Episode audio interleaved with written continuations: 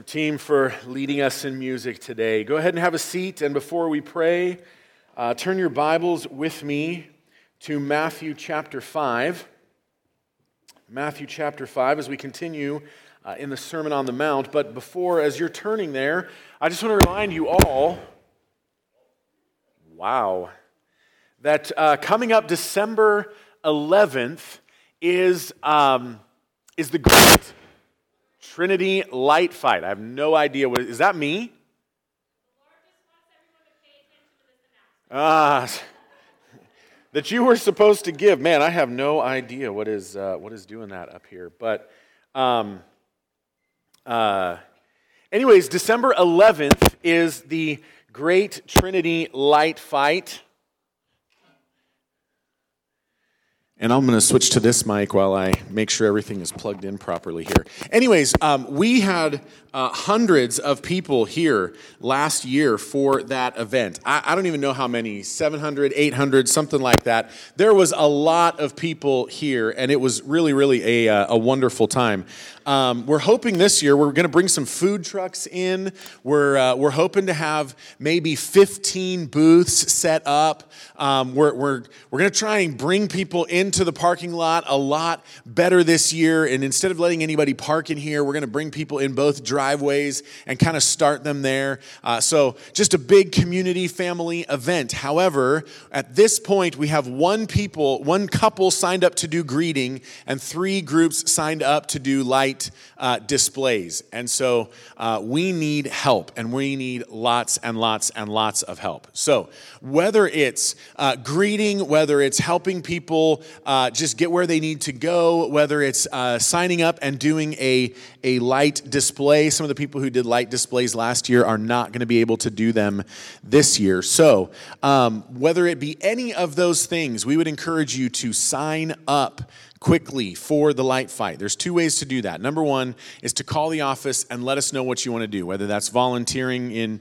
in uh, welcoming or to do a light display.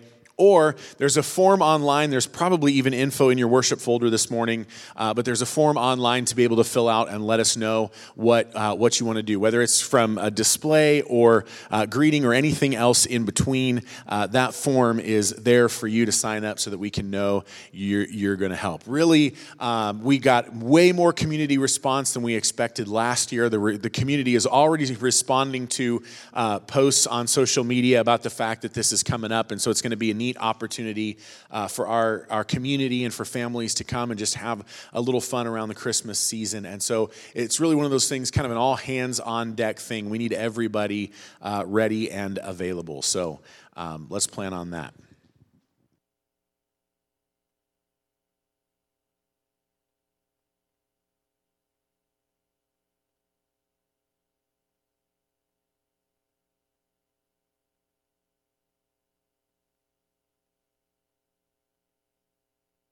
See if that's uh, any better.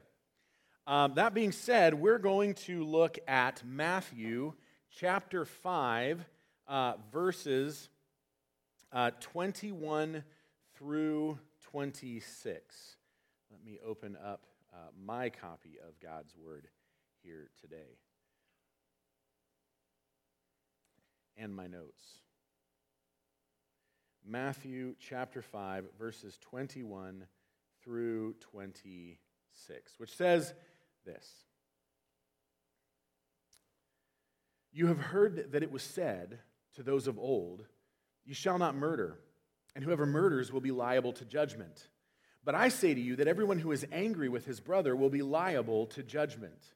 Whoever insults his brother will be liable to the council, and whoever says you fool will be liable to the hell of fire. So if you are offering your gift at the altar and there remember that your brother has something against you, leave your gift there before the altar and go. First, be reconciled to your brother, and then come and offer your gift. Come to terms quickly with your accuser while you're going with him to court, lest your accuser hand you over to the judge, and the judge to the guard, and you be put in prison.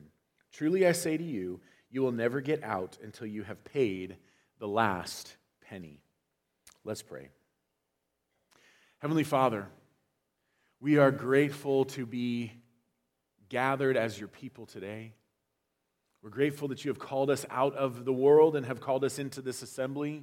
We're grateful that you have uh, formed a people for yourself out of the world, out of the sinners that we were, to be a bride for your Son, to be loved and honored and cherished and treasured despite our sinfulness, because you are a loving and kind and gracious God who loves us and delights in us and is pleased to, to call us not only your children, but as a body, uh, the bride of your Son. May we never forget the privilege that we have in, in gathering as a church to sing your praise, to hear from your word, to hear you speak to us right out of the pages of Scripture. Father, would you give us uh, a willingness to understand what is said? And Lord, maybe even more than ever, soft hearts as, as uh, there is none of us in this room who escape the, the, the difficulty of anger and then who are thereby called murderers. Father, that is no light thing. But none of us are beyond your redemption, and none of us are beyond your power to heal and to reconcile us to yourself. And so give us soft hearts to be willing to hear what is said today and to obey. Father, we want to pray and, and continue to pray this month for, uh, for InterVarsity and their ministry here at, at Whitman.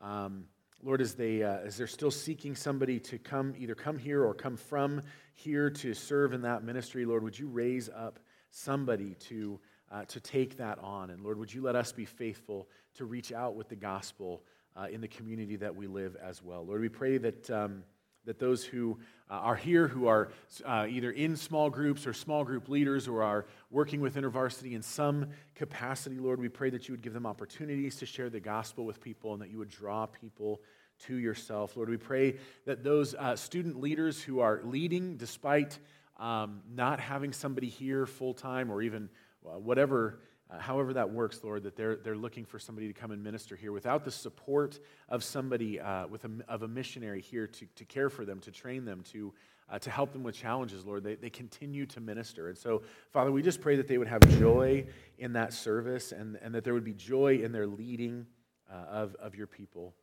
Um, Lord, we pray that, uh, that you would just um, continue to use them to, to be bold with the gospel and to draw people to yourself. Lord, we pray that you would put it in the hearts of people to, uh, to seek out small groups and to be placed into small groups and to study your word and to hear the gospel. And Lord, if they don't know you, ultimately to come to a saving knowledge of who Jesus is. And Lord, if they, if they do know you, to have a deeper and deeper walk. Lord, we pray that, that as students travel from around the, the, the country and maybe even around the world to come to school here, uh, particularly for those who are believers or who will become believers, Lord, we pray that you would put them in a local church and that they would be connected to your people and discipled well and would grow in grace and in the knowledge of your word. Lord, open our eyes to your word and be glorified in it today, we ask. In Jesus' name. Amen. Am I turned off or on? It got quiet up here. Y'all can hear me? Okay, good. Um, according to the CDC, according to the CDC, this is where I got my statistics today. Uh, they go back to 2020, by the way. But according to the CDC, there are nearly 25,000 deaths a year by murder. That's almost 70 a day. If we were to add suicides to that, which is just another form of murder, suicide is simply self murder, we would add another 46,000 deaths per year, bringing us to a total of 71,000 murders in the U.S. annually, or 195 per day.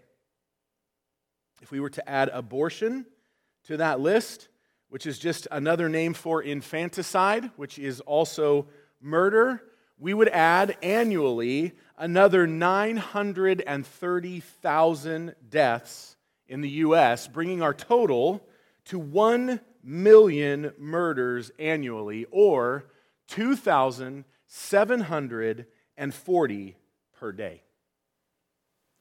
Now, this should not surprise us The first crime recorded in Scripture is murder, when Cain killed his brother Abel. And there is not a human civilization that does not prohibit murder. You might say, well, what about cannibals? They eat people, after all. Even within a tribe, even if they eat people from other tribes, murder is prohibited. And I think this, for us, is evidence that we were made in the image of God. There is a fundamental understanding and distinction in every society between people who are created in the image of God and the rest of creation. And so, as such, we know that there is something inherently wrong with murder, with taking the life of somebody else. But the question before us is what is murder?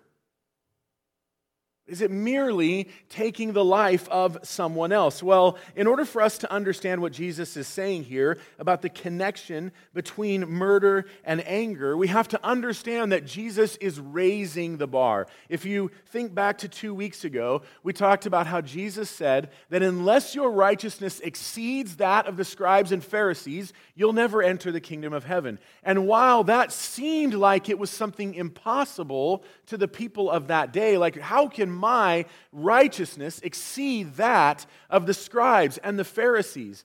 They're full time law obeyers. There's, there's never anything wrong with them. It baffles me. Uh, it doesn't baffle anybody who spends any time in the home of a pastor, but it baffles me when people uh, uh start having this impression that, that, that there's nothing wrong in the life of a pastor. Their families always go perfectly. They never argue. In fact, man, I, I remember one time I was preaching and I said something about Jennifer and I having got in a fight. I kid you not. I got in, uh, by which I mean an argument. Um, I got like a 20 minute voicemail from somebody who never left a name saying that because we had gotten in an argument. Clearly, I had married the wrong person and I needed to divorce her and find the right person that God had for me. It's just crazy. We are not perfect. My job is, yes, in part to be an example. But my job is to stand here week after week and proclaim not my perfection, but the perfection of Christ. But the Pharisees and the, the, the, the scribes were masters at simultaneously presenting their own perfection and, in order to attain their perfection, lower the bar of what obedience to the law looked like. A little bit like, like playing a game playing a board game with somebody who's constantly changing the rules in their favor. This is what the Pharisees did. Well, yes, I understand I made that promise and I swore by the temple, but I didn't swear by the gold on the temple, so I'm not bound by my promise. Oh man, if only I would have known you had to swear by the gold on the temple and not the temple itself, I would have not been tricked by the Pharisees. They were masters at lowering the bar. And Jesus, in presenting himself as the ultimate lawgiver and the actual law obeyer, is raising the bar up to where it was. And he does so, and we're going to look over the coming weeks. I had uh, initially intended to look at two per week for three weeks, but when I got into this one on anger, I thought there's enough here for 10 sermons. Why try and pack two of these into one thing. And so I said, we're just going to take anger on, on its own this week. But Jesus is raising the bar back up to where it should be. And he does these with these six antitheses, where he says something or some combination of the words, you have heard it said, or one translation that I have with me today says, you heard that the ancients were told. I like this translation. And the reason why is because Jesus is not arguing with the law. He's not saying that something had gone wrong with the Old Testament scriptures, and therefore he's now to fix what was wrong with what was given to us. No, he's, he's correcting and criticizing not the scriptures, but the teaching of the scriptures in that day. Be- because if you lived in this time, you didn't have your own Bible. They were incredibly expensive. They had to be written by hand, and, and getting a copy of the Bible was about impossible. And so you were dependent upon going to either the temple if you had the privilege of living in Jerusalem, or a synagogue if you lived anywhere else in the world, and hearing the teaching about the scriptures from the scribes and the Pharisees. And so Jesus is not criticizing the, the, the, scriptures, but he is criticizing or really setting himself over those who would present themselves uh, or, or who had taught the law wrongly. And so he, he, he uses these sixth antitheses, if you will. You have heard it said, but I say to raise the bar back up. And he does so by teaching on anger and murder, lust and adultery, divorce and remarriage, keeping our oaths, retaliation, and love. He doesn't say, it was said, but I say. Rather, what he says is, you heard it said, but I say. He doesn't say the scriptures used to say this and now they say, this. He's not changing the interpretation of God's word. He is uh, changing or correcting the false teaching of the day. Now, what, what does this mean for us? If I could make an aside, I would say this. I often uh, have people come to me timidly when they might disagree with something I have said or taught. And, and, not timidly because, man, maybe he knows more than I do, uh, but, but timidly because I'm not supposed to correct him. Can I challenge this thinking for a minute? Yeah, Acts 17. Paul had taught in one city and they ran him out on a rail, and he comes to the area of Berea. Uh, or, or the Bereans, it might be a term you've heard before. And in Acts 17 11, it said this Now, these Jews, he always went to the synagogue first, so he goes to Berea, he goes to the synagogue, and he finds some Jews, and he tells them about Jesus. And he says, We're told here, these Jews were more noble than those in Thessalonica. Why is the question before us. Why were these Jews more noble than the Thessalonian Jews? Here's why because they received the word with all eagerness, examining the scriptures daily to see if these things were so. So the Apostle Paul teaches in a synagogue, and the people say, That's interesting. We have to see this in Scripture. Thanks for the word, Paul. But unless we can be convinced by God's word, we can't believe that. And we're told by Luke here that that was a noble task. If you hear what I say and you say, That's nice, Logan, but I'm not going to be convinced unless I hear it from God's word, that is a noble task. You should never feel bad about questioning anything I say. But when you come to me and you say, I'm not so sure about that, can we talk about it? I'm going to say yes. And my wife's probably going to laugh here because I get excited about those conversations. Like, you want to open the Bible with me and talk about God's word? Yes, let's do it. I'm excited. I'm totally happy to have those kind of conversations. But we have to open God's word and see what it says and then submit and subject ourselves to its thinking, whether we agree, understand, or we don't. Uh, that's a, a bit of an aside here, but I would say that Jesus is not arguing with the scriptures. He is arguing with the interpretations. So be noble Christians. Search the scriptures for yourself. Test everything I say against God word, God's word. Bring your questions, even your disagreements, and let's talk about them. I promise you to never try and never give you my opinion, but to do my best to open God's word and help us both to see what it says. Secondly, he is showing us not only a correction to the way the scriptures were being taught in that day, he is showing us his relationship to the scriptures. While he had subjected himself to the law while on earth, he is nonetheless the lawgiver. He, he, is, he is showing us that he is the one who, who not only properly obeys the law, but properly interprets the law because he is the one who ultimately gave us the law. And what he's doing here is he's saying, look, you don't just have to be, you don't, you don't have to end somebody's life to be guilty of sin before God. All you have to do to be guilty as a murderer is to be angry with someone. That's all it takes. And not only is he going to tell us that it's worthy of a death penalty, but it's worthy of an eternal death penalty. If you've ever been angry wrongly, you're a murderer. Who's a murderer? Every single one of us.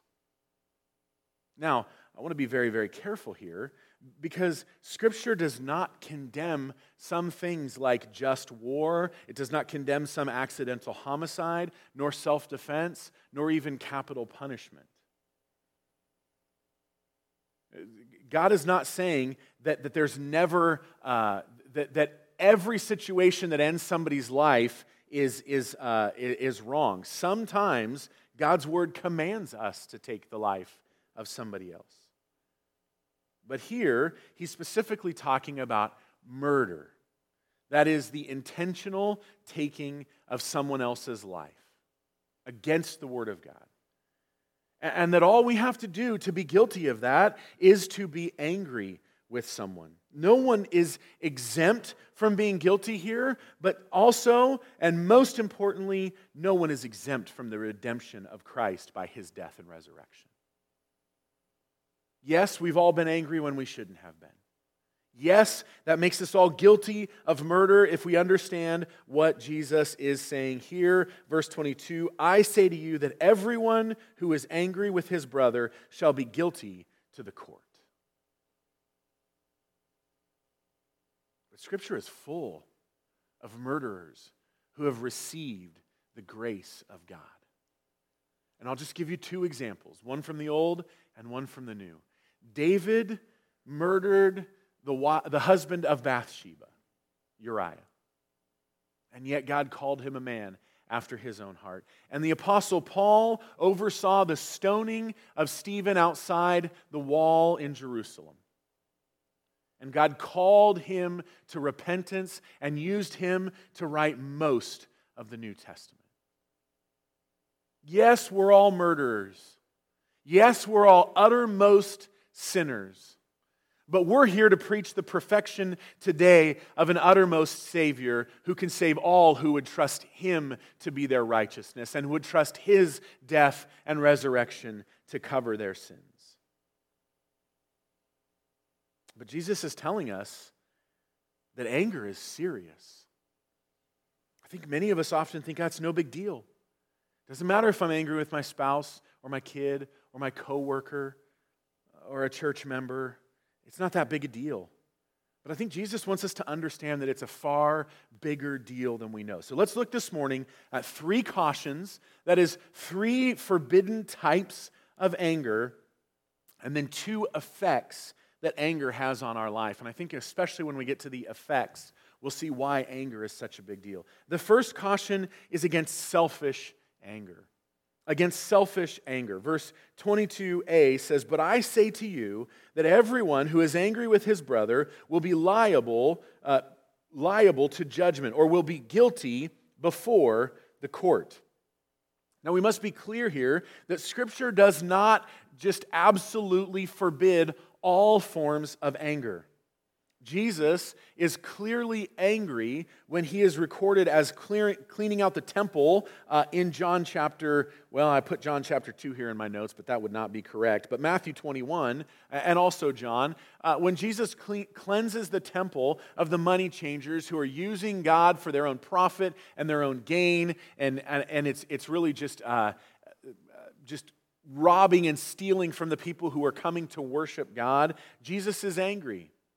We're not presented with the idea that he's out of control because he sees what's going on in the temple. He doesn't have a whip on him. We're clearly told in Scripture that he went and made a whip and then used the whip to drive the animals and the money changers out of the temple. Unless we should think it's blind rage that is controlling him, when he gets to the birds, he stops, he opens the cage, and he lets them out.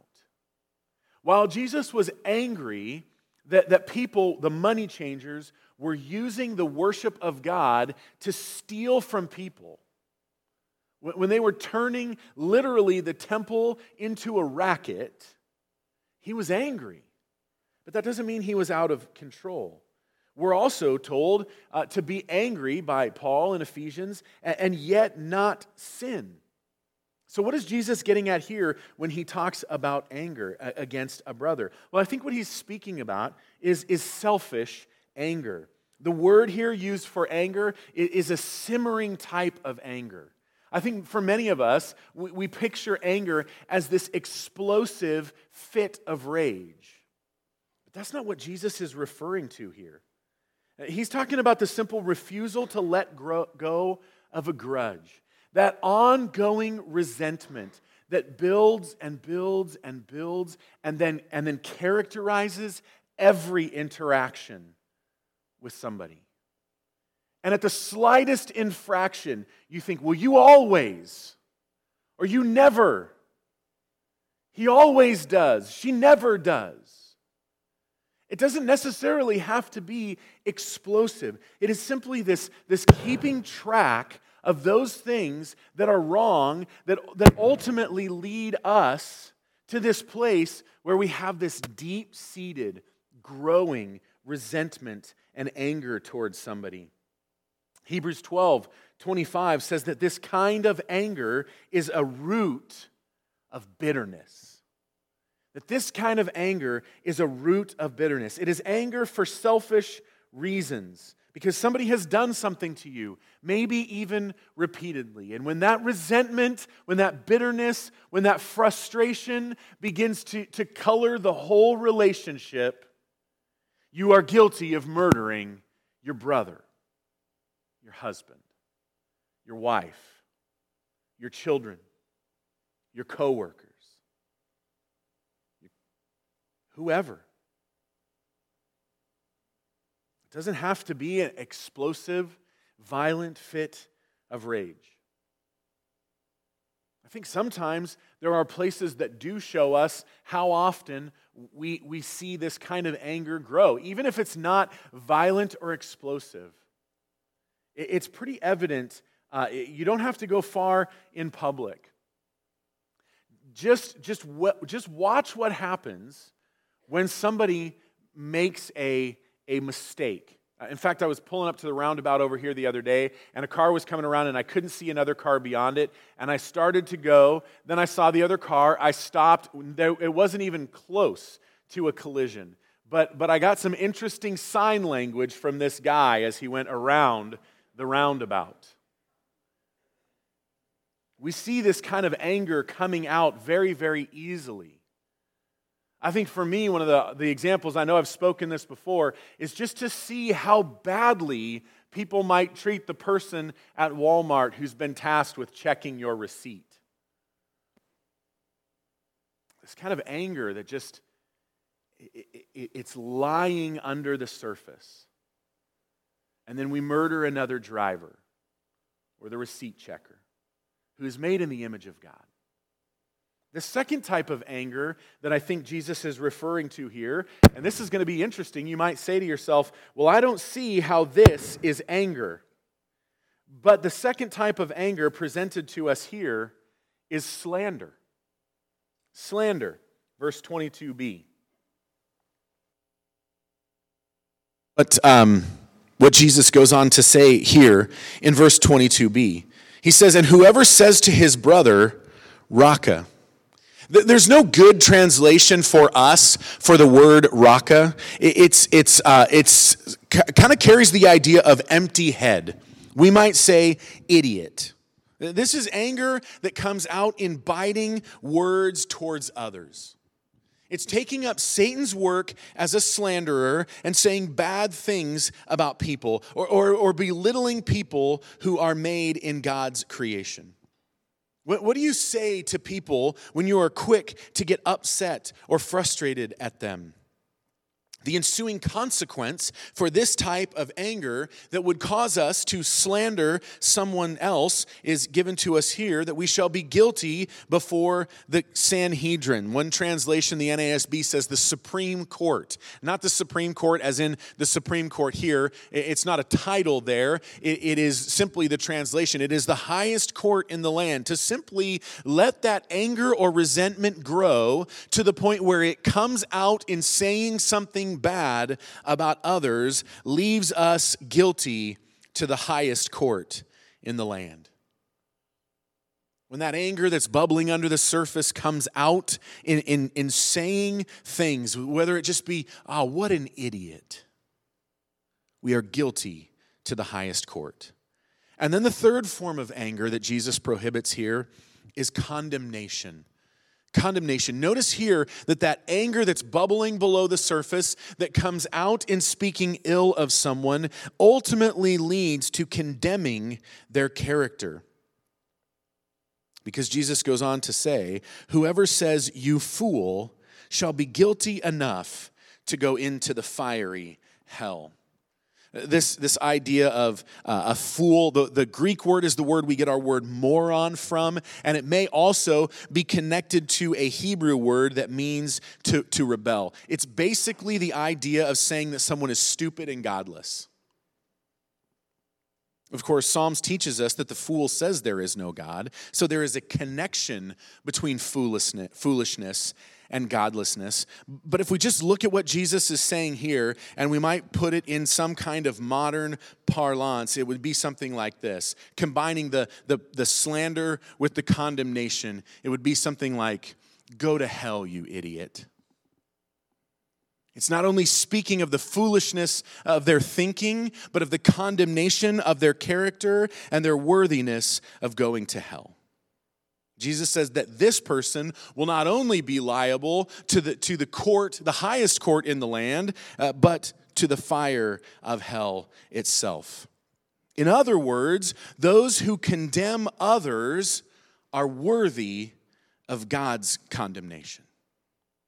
And if these three warnings don't get the point across clearly enough that it doesn't have to be fits of violent rage that make us guilty, it is simply that, that underlying frustrated anger that comes out in biting words and condemnation of character at times. We see now two effects that this kind of anger has on us that, that really show us just how serious Jesus is. And the first is that it affects our worship.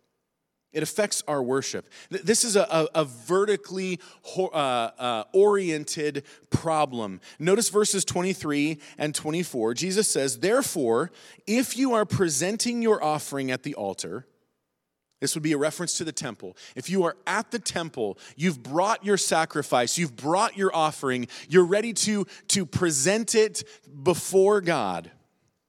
And there you remember that your brother has something against you Leave your offering there before the altar and go. First be reconciled to your brother, and then come and present your offering. This isn't just, again, random thoughts with Jesus. We so often cherry pick this verse out, and, and the principle still stands that, that whether we're wronged by somebody or whether we've done the wronging, we're to go make it right. But this is connected to the idea of anger. And that's made clear to us in verse 23, where it says either therefore or so in varying translations. There's a conjunction here. Because this anger is so serious Therefore, if you are presenting your offering to God, leave it, go, and make things right.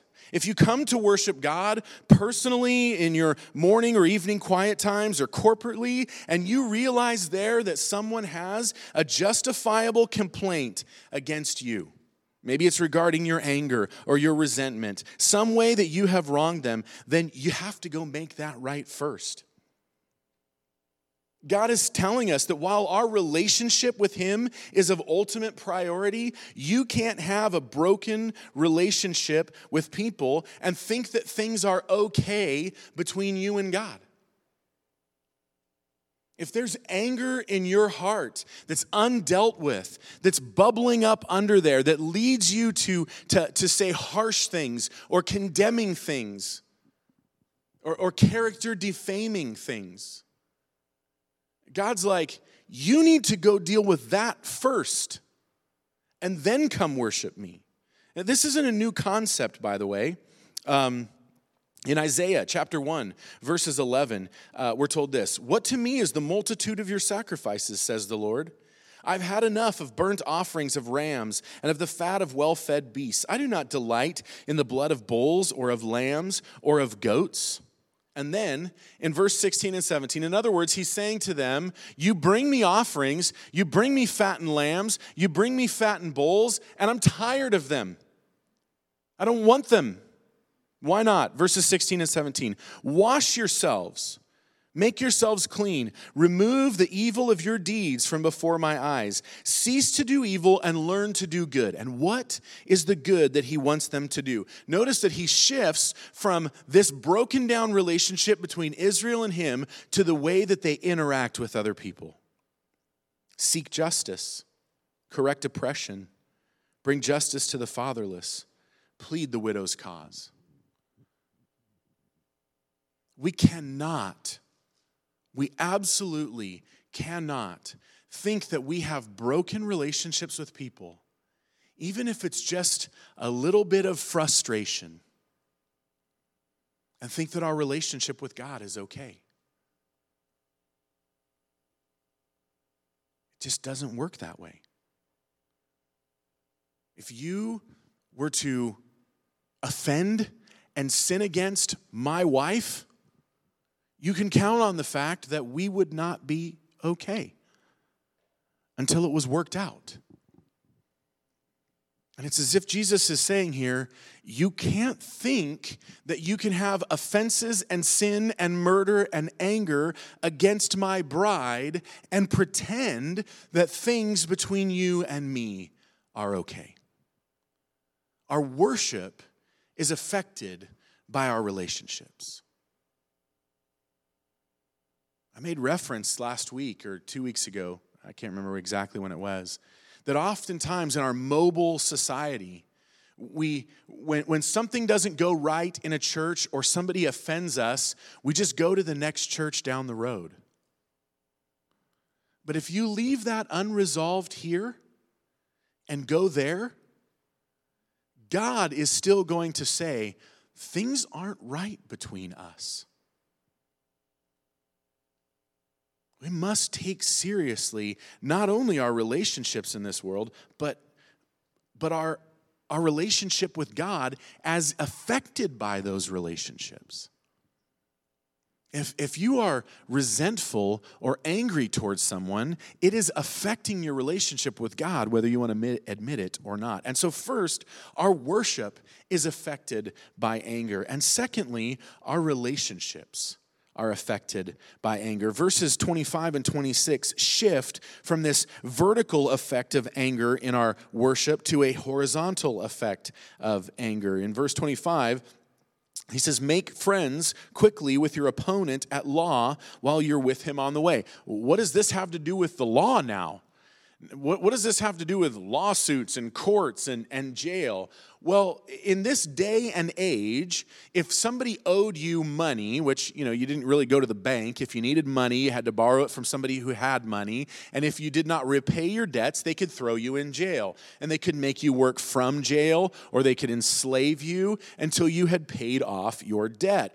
And Jesus is drawing on that very familiar imagery. He's saying, Make friends quickly with your opponent at law while you're with him on the way, so that your opponent may not hand you over to the judge and the judge to the officer and you be thrown into prison. Truly I say to you, you will not come out of there until you have paid up the last quadrans. Or uh, there's a Roman copper coin that was equivalent of about a quarter of a day's wage. It's, it's just to say that you, you, won't, you won't get out of jail until you pay the last penny. Here's the principle I think Jesus is, is, uh, is bringing to bear on us. He said, Look, if, if there is something relationally between you and somebody else, if there's something that could turn into resentment, if there's something that could turn into anger, if there's anything that could possibly result in a breakdown in your relationship, the best time to deal with it is always now. See, inherently, what we do is we go, Oh, that's not a big deal. But then our thoughts don't match that statement.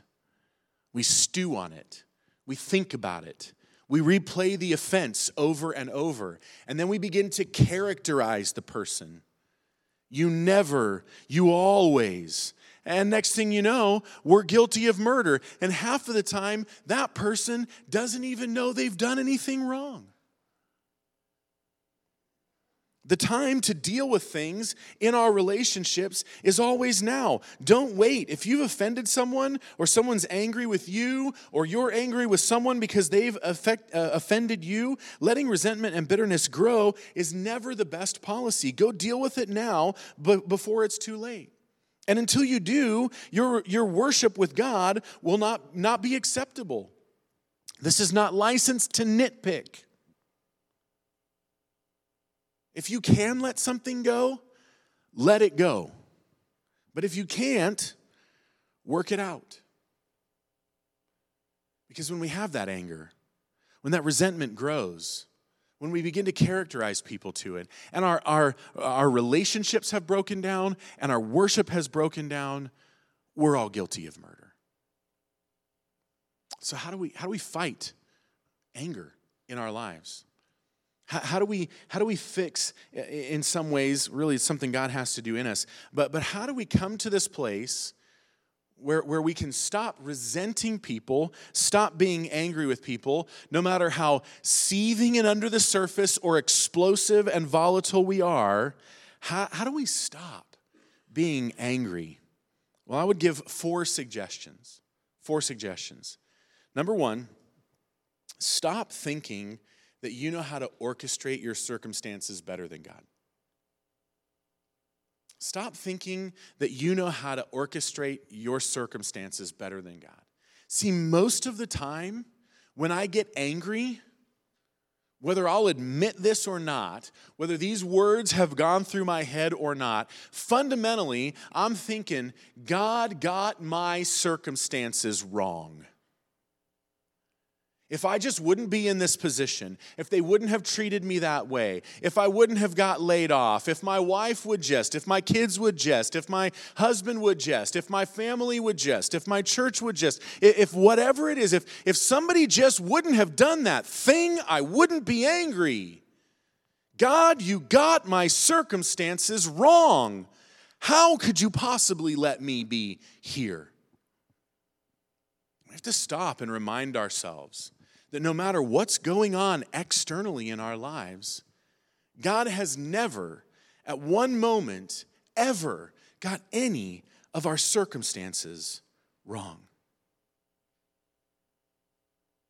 So, first, we understand that God hasn't got our circumstances wrong. Second, we admit that God is better at orchestrating our circumstances than we ever could. I, I certainly think I know how God should orchestrate my circumstances from my perspective. But He is working all things to the good of those who love Him. Not just my good, but all people's good.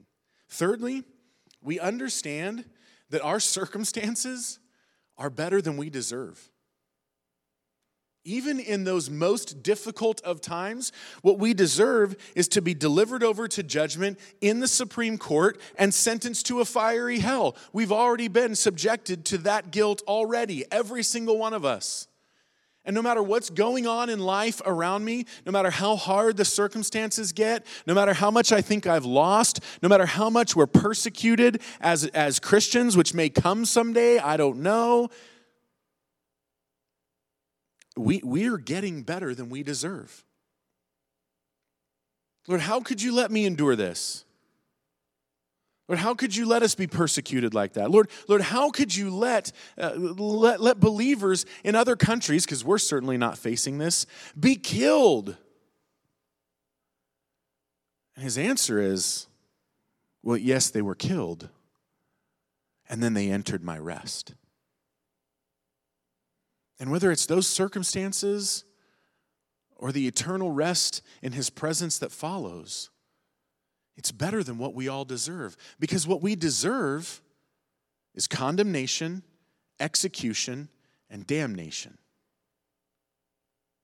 But because Jesus was condemned for us, executed for us, and resurrected victoriously, what we get is salvation.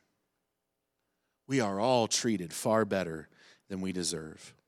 And lastly, we remember and remind ourselves that even Jesus was not spared the difficulty of life and even death and grief and the effects of sin.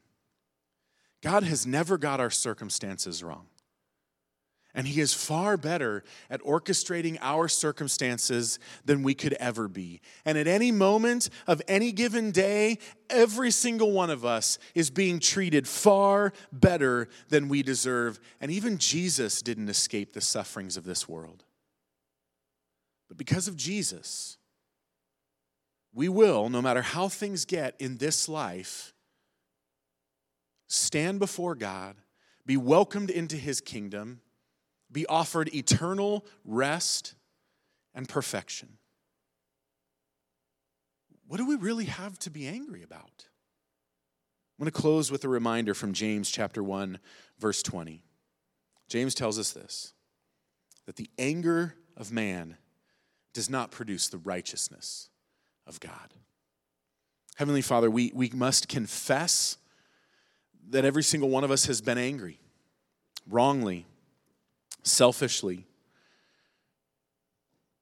We've slandered, we've condemned, we have bought into the lie, whether we understand it or not, that, that you have got our circumstances wrong. And then we've been angry, at times with people, and at times with you. And then we lower the bar and pretend like it's okay and it's, it's no big deal. But you never call us to selfish anger, only righteous anger. You never call us to anger when we're wronged, but when you are wronged.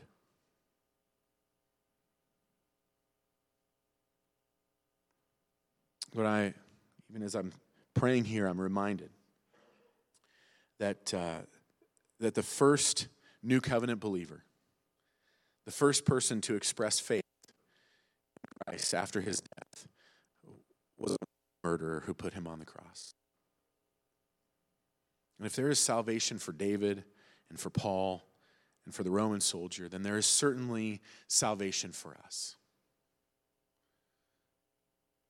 Lord, would you help us to be those who, who understand that if your anger can be satisfied at the cross, so must ours. That if your wrath against our sin which is truly an offense against you, can be met out at the cross and satisfied and spent so that you never deal with us in anger again, uh, that we have no business expressing anger, especially towards your people. May we never be guilty of selfish anger. May we be very, very cautious with what we believe to be righteous anger, knowing that we easily confuse the two. Would you help us to be of those who work things out quickly, who understand that the time is now to resolve conflict, and who raise the bar? Not so that we might feel bad about ourselves and our guilt, but so that we might feel glorious about our Savior and what He has redeemed us from. Let the knowledge of our being murderers by means of anger Bring us to a, a place of praise and gratitude for not only the redemption that you have uh, lavished on us in Christ, but also, Lord, for the love that you have poured out on us even before that. You have loved us, pursued us, that you reconciled us to yourself. Lord, you have clearly in Christ modeled what you are calling us to here. You, you, sought us, even providing everything that was necessary to, to make resolution between yourself and us when you were the offended party and you were the one who was angry. May we be reminded even today that blessed are the peacemakers. And may we be quick to make peace, quick to let go of anger, quick to glorify you, knowing that, that the anger of man does not produce the righteousness of God. May we be salt and light in the world as we put the gospel of Jesus Christ on display by, by acting appropriately in terms of our anger and conflict resolution and everything else you want to do through us for your glory. We ask it all in Jesus' name. Amen. Please stand with us as we sing this last song.